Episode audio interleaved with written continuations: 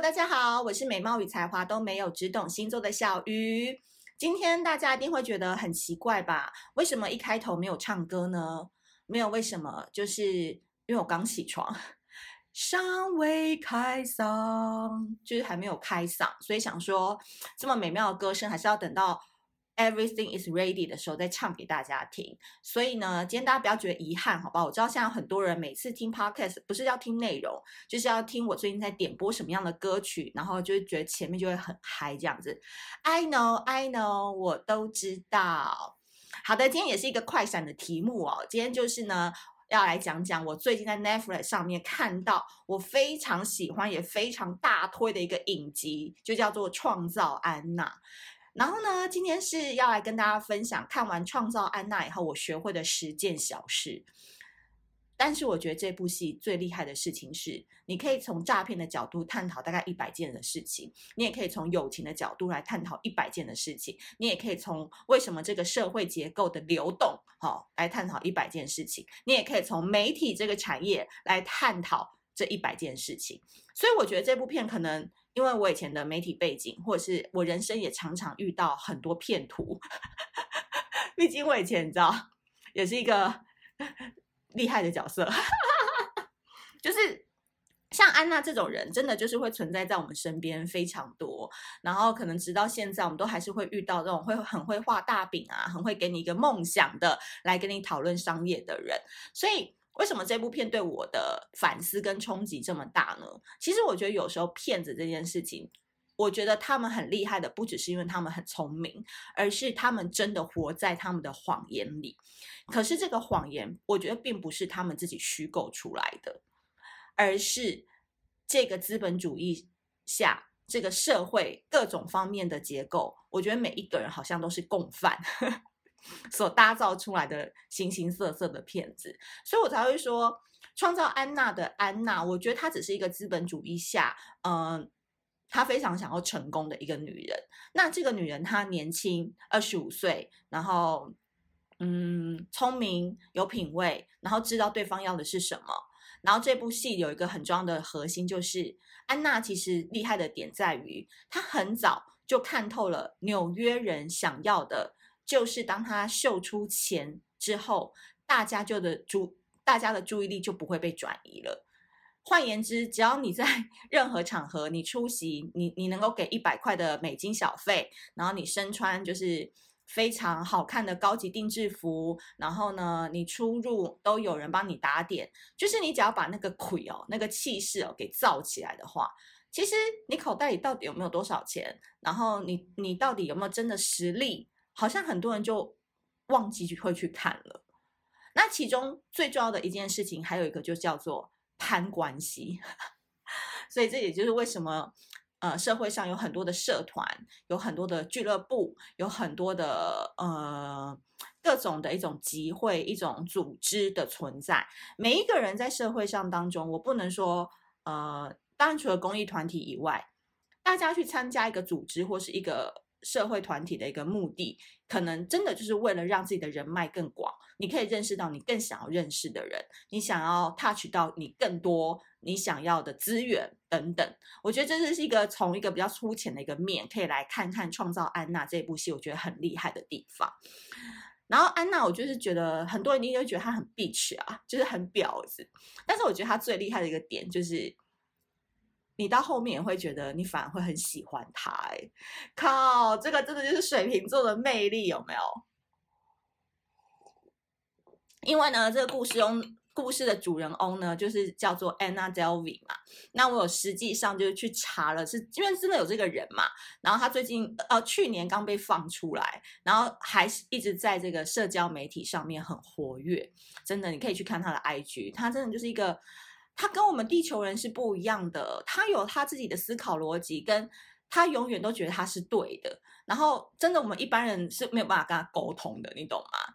那我觉得他就是一个一月二十三号生的水瓶座。那我在这边没有要得罪任何的水瓶座，我只是就故事的轮貌跟他的一个表现方式，我觉得很水平的点在于，其实啊，艾欧娜的。Anna Delvey 她不是长得特别漂亮，然后她在那个富二代，就因为她是假扮成一个假的富二代嘛，她也不是说特别出色，可是呢，她就是有一股老娘都不怕的那种气场。然后他在一开始就搭讪上了一个就是戏骨的一个创业家，然后呢，他们就是那个男的，就是创办了一个就是可以调查你的梦境的一个 app。然后呢，这个男的其实也是一个骗徒啦，什么锅配什么盖啦，有没有？然后两个人就一直在行骗这样，然后他骗他的，我骗我的这样子。那其实你后来到后来，你就会发现说，其实 Anna 她是一个对性特别没有渴望，或是对性这件事情她根本没有欲望的一个人，因为她都把她的时间跟精力就放在她的创业梦想上，以及。有可能是来自于他小时候就是呃家庭的背景的关系，或者是我觉得他骨子里就是瞧不起男人，他有个傲气存在。所以呢，我觉得水瓶座就是一个很无性别意识的星座。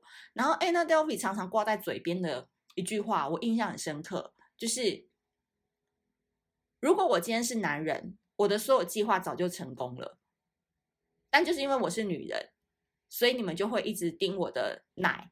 盯我的臀部看，类似这样子，所以我觉得水瓶座的女生啊，常常都会跟男人拼比，然后她会觉得她自己不愿意输，而而且她也不会输，所以我常常都觉得水瓶座是一个雌雄同体的星座。这个其实在很多老师星座老师的那个影片当中，他们也会阐述这个观点，就是说水瓶座的男生比较阴柔，水瓶座的女生比较阳刚。你有没有发现？我觉得这个特质是在水瓶跟双子座身上，我觉得是比较明显的一个特质。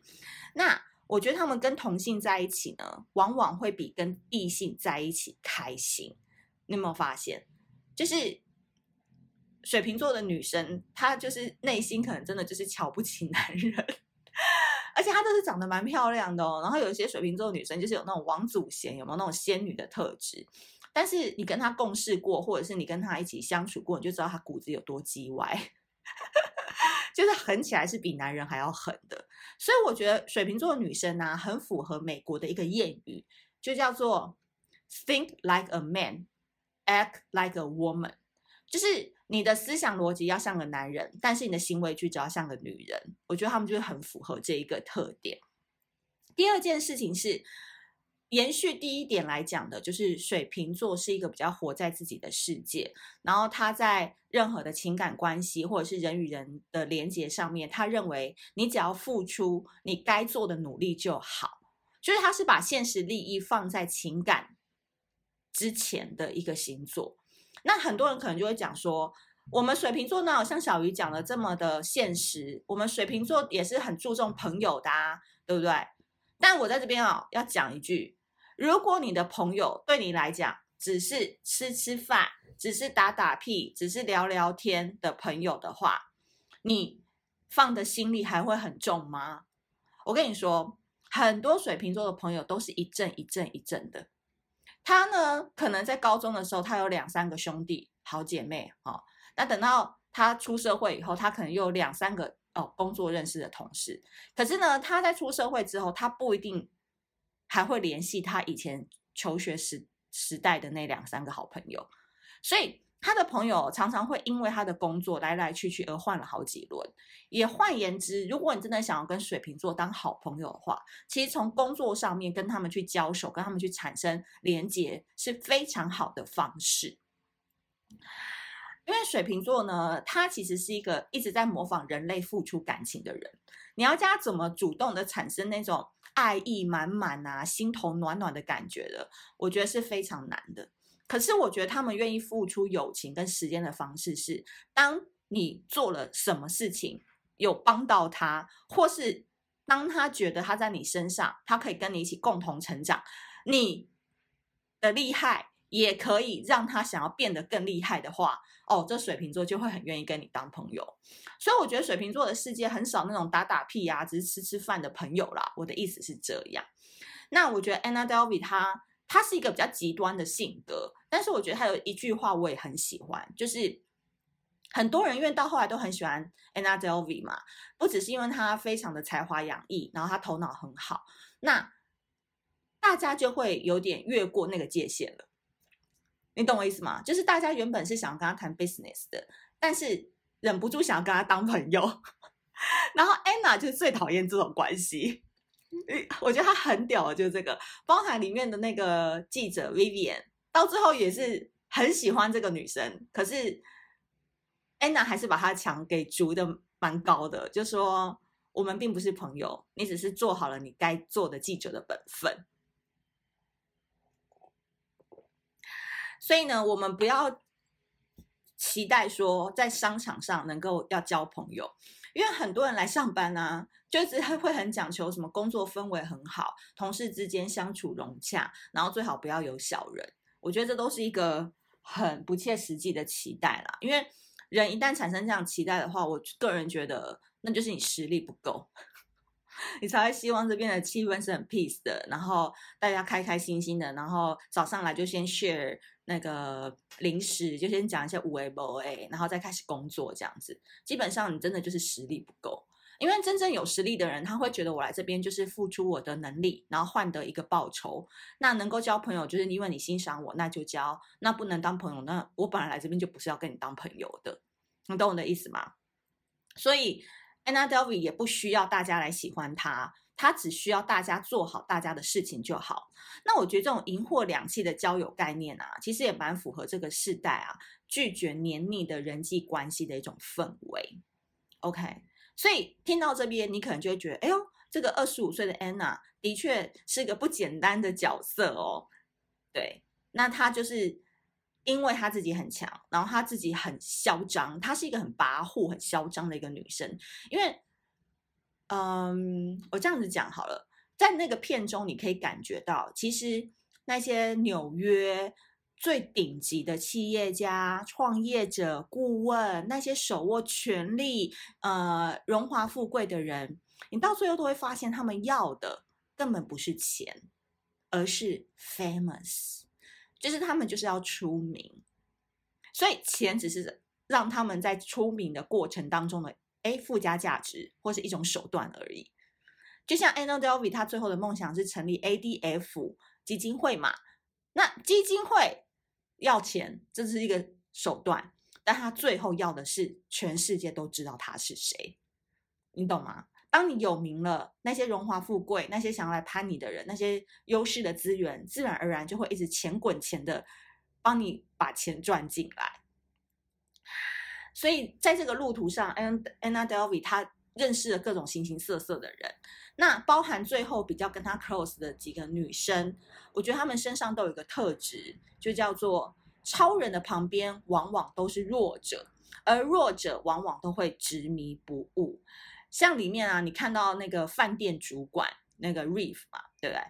他其实呢，我觉得他当时会那么崇拜 Anna，我觉得是因为他心里有一个遗憾，就是他只会出张嘴，他一直很想要拍电影，可是他却一直没有行动力。然后那个女生的那个男朋友就讲说。你不要一天到晚在家里数那个 Anna 给你的小费，是时候你就是 do it，OK，就是 do it，就是去拍电影吧。然后不要一天到晚只是讲这句话，然后都没有去做。可是 Anna Delvey 她是一个完全想到什么他就直接去执行的人。他在里面有一个名言我也很喜欢，他就说：“先做就对了，降落伞自然会来临。”就是如果你只是在在 那个。飞机上面一直观望啊，然后你伞都不打开，那你到底要不要跳伞？对不对？就是一直在观望嘛。然后呢，或者是那个高个儿有没有？Cassie，他是一个灵修健身狂，可是因为他就太 peace 了，因为他也是一个名人的运动教练嘛，所以他很多事情他都只敢在旁边做一个调节者，他就是一直在那边瞧来瞧去的，可是，在关键时刻却没有办法。为朋友挺身而出，就是你在调解大会的时候，你就看到他就在旁边一直瞧瞧瞧。那反而是喝醉的一个富妈妈，对，压力很大的那种 那种贵妇妈妈，一脸关我屁事。然后在调解大会上就是骂那个 Anna Delvey 就是一个骗徒，这种人就是太多了什么的。然后才他才看得清楚谁到底是骗子。所以我觉得有时候就是 Anna Delvey 的那种光芒啊。真的很容易会照进那些内心有一块是弱掉的那种人的身上，然后这种人一旦喜欢上这种具有反一点点反社会人格的人的话，他真的就是无可自拔。然后直到最后，你也会看到那个 Reef，他就是还是呃一直帮他设定那个 IG 的那个社交账号嘛，然后帮他处理那个法庭的时尚等等，就是爱他爱到爆这样子。第四点呢，我觉得诈骗的最高伎俩就是冷热交替。这边呢，有任何感情 问题需求的人，一定要去看这部片。前三集完美的教会你如何抓到男人的心。当然啦，前提就是你要在社交场合展现你的美丽、你的魅力、你的风趣。你要先把他们迷倒之后，Anna Delvey 从来不回任何一个男人的简讯，也不给男人任何的回应。就是因为这样，所有纽约上流社会的男人都为他为之疯狂。就觉得他太靠北了，他太难搞，他太难追了，他太神秘了，所以每一个人都想掌握在社交场合可以跟他碰面的机会。但因为 Anna Anna Delvey，我个人觉得他骨子里就是一个疯子嘛，就是当他就发现自己哎卡刷不过啊，然后破债快要露出来的时候。他就会开始在那边哭嘛，然后开始演嘛，然后让男人的心就是上上下下的，就忍不住说：“好，好，我来，我来，我来。”就掏出卡，就让他那个 pass，就是拿去付费这样。包含他那个创业家男友，哎，两年来都是那个男的在养他，哎，厉害吧？所以我觉得只要你够疯哦，没什么可以难的啦。因为其实我觉得这边要讲一个比较真实的一个状况，我觉得 Anna Delvey 她很厉害的一个点，为什么她可以收买到这么多的人心，然后连那个律师到最后为她辩护，辩护到我觉得他都快离婚了，有没有？因为他太太就很不爽，就是那个她老公心中都只有 Anna Delvey 这件事情。我觉得他最厉害的点啊，就是感动并不是心动，撼动才是心动。就是这句话一直在呈现我在看这部戏的时候的脑海当中。就是有时候我觉得人跟人的情绪真的不是用平静或者是哦哦好好听话，然后顺从这件事情就可以让人觉得你很好。诶，我觉得反而要去那个一直去戳那个男生的心，或者是一直去闹，或者是一直去嗯、呃、让他有冷热交替的感受。我觉得好像人都很犯贱，就大家就很爱这种感觉。所以今年也不是说一直要鼓励大家做个小坏坏啊，可是我觉得有时候就是你就是做你自己，然后不要太管别人对你的看法是怎么样。有时候疯一点啊，很莫名其妙，很多人反而会为你疯狂诶、也不晓得你是因为表露出了他们内心不敢表露的那一面，所以他们很钦佩你，还是说他们看到自己平静。吴起的生活当中，因为有你加入，然后让他们的生活掀起呃巨大的波涛，而感到刺激。嘴巴说不要，但内心其实一直很想见你的感觉。我觉得这个部分我们可以看完戏以后再来跟我讨论。再来呢？安娜呈现的不是她的聪明，而是她的无所畏惧跟活力，让一群华尔街的男人没有办法跟她上床，却拼死拼活的为她 fighting。这已经跟聪明没有关系了，而是她十拿九稳的气势。好，我觉得这个就不用多说，就从头到尾。那个第一集到最后一集，Anna 都是一直呈现这个模式。哦，这边可以讲一下，就是我后来有去看那个 Julia Garner，就是饰演那个 Anna Delvey 的那个女主角，她有去接受访问，然后她说，她就是那时候为了要演这部戏嘛，那因为这部戏她的口音很复杂，因为 Anna 她是一个 Russian，她是一个俄国人，可是她就是因为后来到了德国，然后又到了美国，所以她的 accent 呢，在纽欧洲人听起来。会有美国腔，但是他在美国讲他讲话的时候，大家会觉得他是欧洲人，所以那个 accent 就是会很特别嘛，就有点怪腔怪调的。然后茱莉亚说，那时候他就在那个监狱里面，就是去看安娜的时候，安娜就是拽个二五八万，他就这样子摸摸头发，就说：“Well，你会怎么演这部戏？”那斜眼看他，然后嘴巴歪歪的这样子。然后你现在演的这部戏。如何了？你会怎么诠释我？然后茱莉亚也很好笑，就是那个戏中那个女主角，她就是觉得说：“哇靠，这女的也太屌了吧！”然后她就现场就模仿她，就镜射反应，她就说：“Well，嗯、我大概就是会这么演，嗯，Well，就是我大概就会这么说。然后结果后来这个举动就把真正的安娜给逗笑了，他就说真的太好笑了什么，然后他们就打破那个隔阂。所以从茱莉亚的嘴里，你就可以知道真实的安娜就是这么拽。他没有因为他去坐牢之后就变得更谦虚，没有的。OK，再来第六点。男人爱女人的并非是美貌，而是在关键时刻能不能出手救她。你只要能在商场上救过她一次，再浪的男人都会成为你的囊中物。这真的是我看完后，就是加上我现在身边遇到一一两对，就是那个感情非常长久，然后老婆很让老老公很让老婆的情侣代表，给我的一个总结。他们共同特点就是。这个女生，不论是你靠钱呐，好，还是靠你的聪明才智，曾经都在这个男的事业上帮他一件大事，然后这男的就一辈子感激他，爱他爱到爆。殊不知，这个男的以前是玩的很很凶，女人也是很好的。所以呢，在这边再讲一个残酷的事实啊，不要以为你的楚楚可怜，你的善于等待会让浪子回头。好，真的能让优秀的男人或者是你爱的浪子能够深深的爱上你，就是你要在他的事业上面扮演一个重要的角色。好，第七点，真正的格局和见识还是会露出破绽的，并非立刻靠 Google 就可以养成。例如，创业家都习惯早起，Anna 你却睡到中午。OK，所以。为什么郭台铭啊，或者是在里面就是要帮那个 Anna 拿到那个基金的那个顾问，我有点忘记他叫什么名字。他们都早上六点十五就起床，有没有？然后他们就去健身、去运动，然后开始看报纸。但是 Anna 毕竟没有骨子里训练这种嘛，因为他要靠诈骗或者是一直去圈这种关系来赚钱的人。他不是一个非常接地气、非常实在的人，他也不是一个白手起家的人，所以他就是睡到中午，因为他没有自律的习惯。第八点，面子真的很值钱哦，值钱到被骗的人都不想要出来指控安娜。哎，这不是我们在台湾也常常发生吗？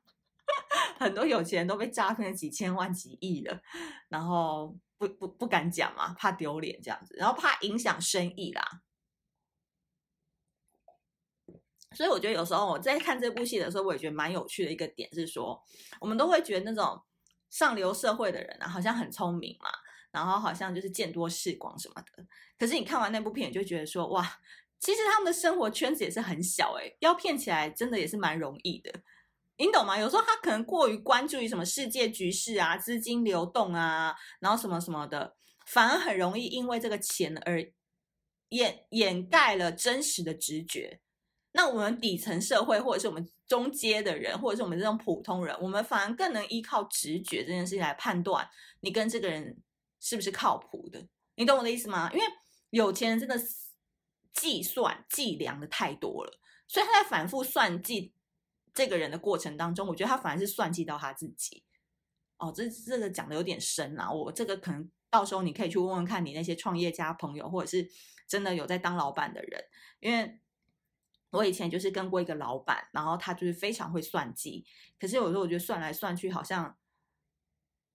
就是也没有像他想的可以得到那么大的财富，反而是让他也容易蛮蛮容易被人家骗的。反正有时候我们靠直觉，然后觉得这个人的整个气啊，或者是整个谈话的感觉，或者是你跟他相处舒不舒服的感觉，我觉得反而是更能判断这个人是不是一个很实在的人。哎，好，就是这样。所以有时候人生真的不要算计太多。好，第九个。不要自以为是的付出，抢先付那些你无法负担的账单。安娜有逼你吗？她只是都不回应，不代表你需要表态。这边就是讲到后期那个 Rachel 嘛，就是浮华事件的那个编辑 Rachel，就是他不是跟他们去那个摩洛哥旅游，然后就在那边抢先付那个账单。其实这也是后来就是 Anna 为什么会被抗，然后被抓的主要原因嘛，就是因为那个 Rachel 都没有办法付那些账单。可是。我觉得这个地地方很值得探讨，你们也可以多看几遍。其实其他的朋友就有问那个 Rachel 说，其实 Anna 也没有叫你拿卡出来付钱啊，只是当时在那个很紧急的状况下，你很想赶快解决这个事情，然后你就自己掏卡出来付了。可是 Anna Davi 从头到尾没叫你来付啊。那你觉得你是被威胁的吗？你觉得你是被胁迫的吗？没有啊，你是自愿的啊。其实我觉得这也是蛮有趣的，就是说，Anna d e l v i 其实从到尾没有 push 任何人出来投资给他，哎，可是他竟然变成了一个诈骗的人。他是让那些人心甘情愿的为他卖命，然后为他想办法去筹钱。你你懂我意思？他不是拿刀，他也不是那边说，哎，你不给我，我就会怎么样什么的。所以我觉得这有时候也是蛮有趣的，大家可以看一下这样。最后一点就是每一集的开头就特别喜欢他这个 slogan，我觉得他这个 slogan 真的写的太棒了。他说：“根据真实故事改编，虚构的部分除外。”我觉得这部这一句话真的是他们编剧怎么那么强啊？可以想得出这句话，因为我觉得这就是人生呐，That's life。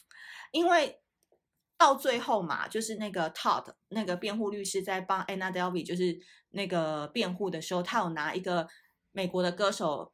辛纳区哦，我英文很不好，就不不讲了。他那时候就是办了一场演唱会，然后非常的轰动，因为当时在现场就有几个女粉丝就是那个晕倒，然后送医，然后外面就有救护车什么的，然后营造出就是辛纳区的那个音乐会非常非常的呃万人空巷，所有人都为他疯狂，那是一个非常成功的一个 campaign，一个宣传活动。结果后来人家就说，其实那都是演的。就公关公司操作的一个手法，就是故意要营造出哦，很多人都很爱他啊，然后很多人都是很喜欢他，所以就晕倒了这样子。但你觉得辛纳屈有错吗？其实这个概念就跟那个哪一个甜点店啊，哪一个饮料店就是新开，然后外面就排了很多人，那有可能那个人都是请那个走路工啊，对不对？或者工读生在那边排的嘛。所以人生当中真真假假有那么重要吗？或是人生当中，其实每一部分都是真，也有可能每一部分都是假，都有可能。包含我们拍照，对不对？自拍滤镜哦，一定要开到最大，或是我们上传上传到 Instagram 的照片，一定都要非常好看，拍了两百张当中才能选一张。那这个算诈骗行为吗？所以我觉得有时候可能大家对于骗这件事情，在这个社群媒体很发达，或者是任何事情，我们都需要营造出一个。我很棒，我很厉害的一个角度来看的话，其实 you can fake it until make it，就是这里面也是一句蛮有名的话，就是你可以弄假成真，对不对？你只要相信哦，你是真的就好了。我觉得最最厉害的骗徒就是他都觉得那个是真的，而他不觉得他在说谎，对。就像我一直觉得我自己是五十二公斤，我就是活成五十二公斤的模样，我也不觉得我自己在说谎啊。哪怕今天早上那个上体重计的时候，发现哇还有很长的一段路要走，我还是会觉得我自己就是一个五十二公斤的人。好啦，今天也是哇，我真的是一个话痨哎，这样子也可以讲二十八分钟。好，反正我总而言之，我就很喜欢这部片，我觉得这部片非常可以探讨很多人性的阴暗面、友情面、资本主义下。呃，人们的心态到底是怎么样？还有很重要的问题就是社群媒体的一个兴起，到底我们对真跟实之真实跟虚假之间，我们到底了解多少？那还是我们每一个人其实都有一点点骗徒的成分呢？我觉得这部片都是可以好好的来探讨。当然啦，不要忘记我们那个可可爱爱的 FWP 的。水晶让你照妖照出对方是真是假，照妖照出你现在的能量是好还是坏。到二月十八号哦，哈，所以呃，水晶的资讯呢，你可以到脸书置顶文可以来参考。那就先这样喽，好不好？我要去吃早餐了，拜拜。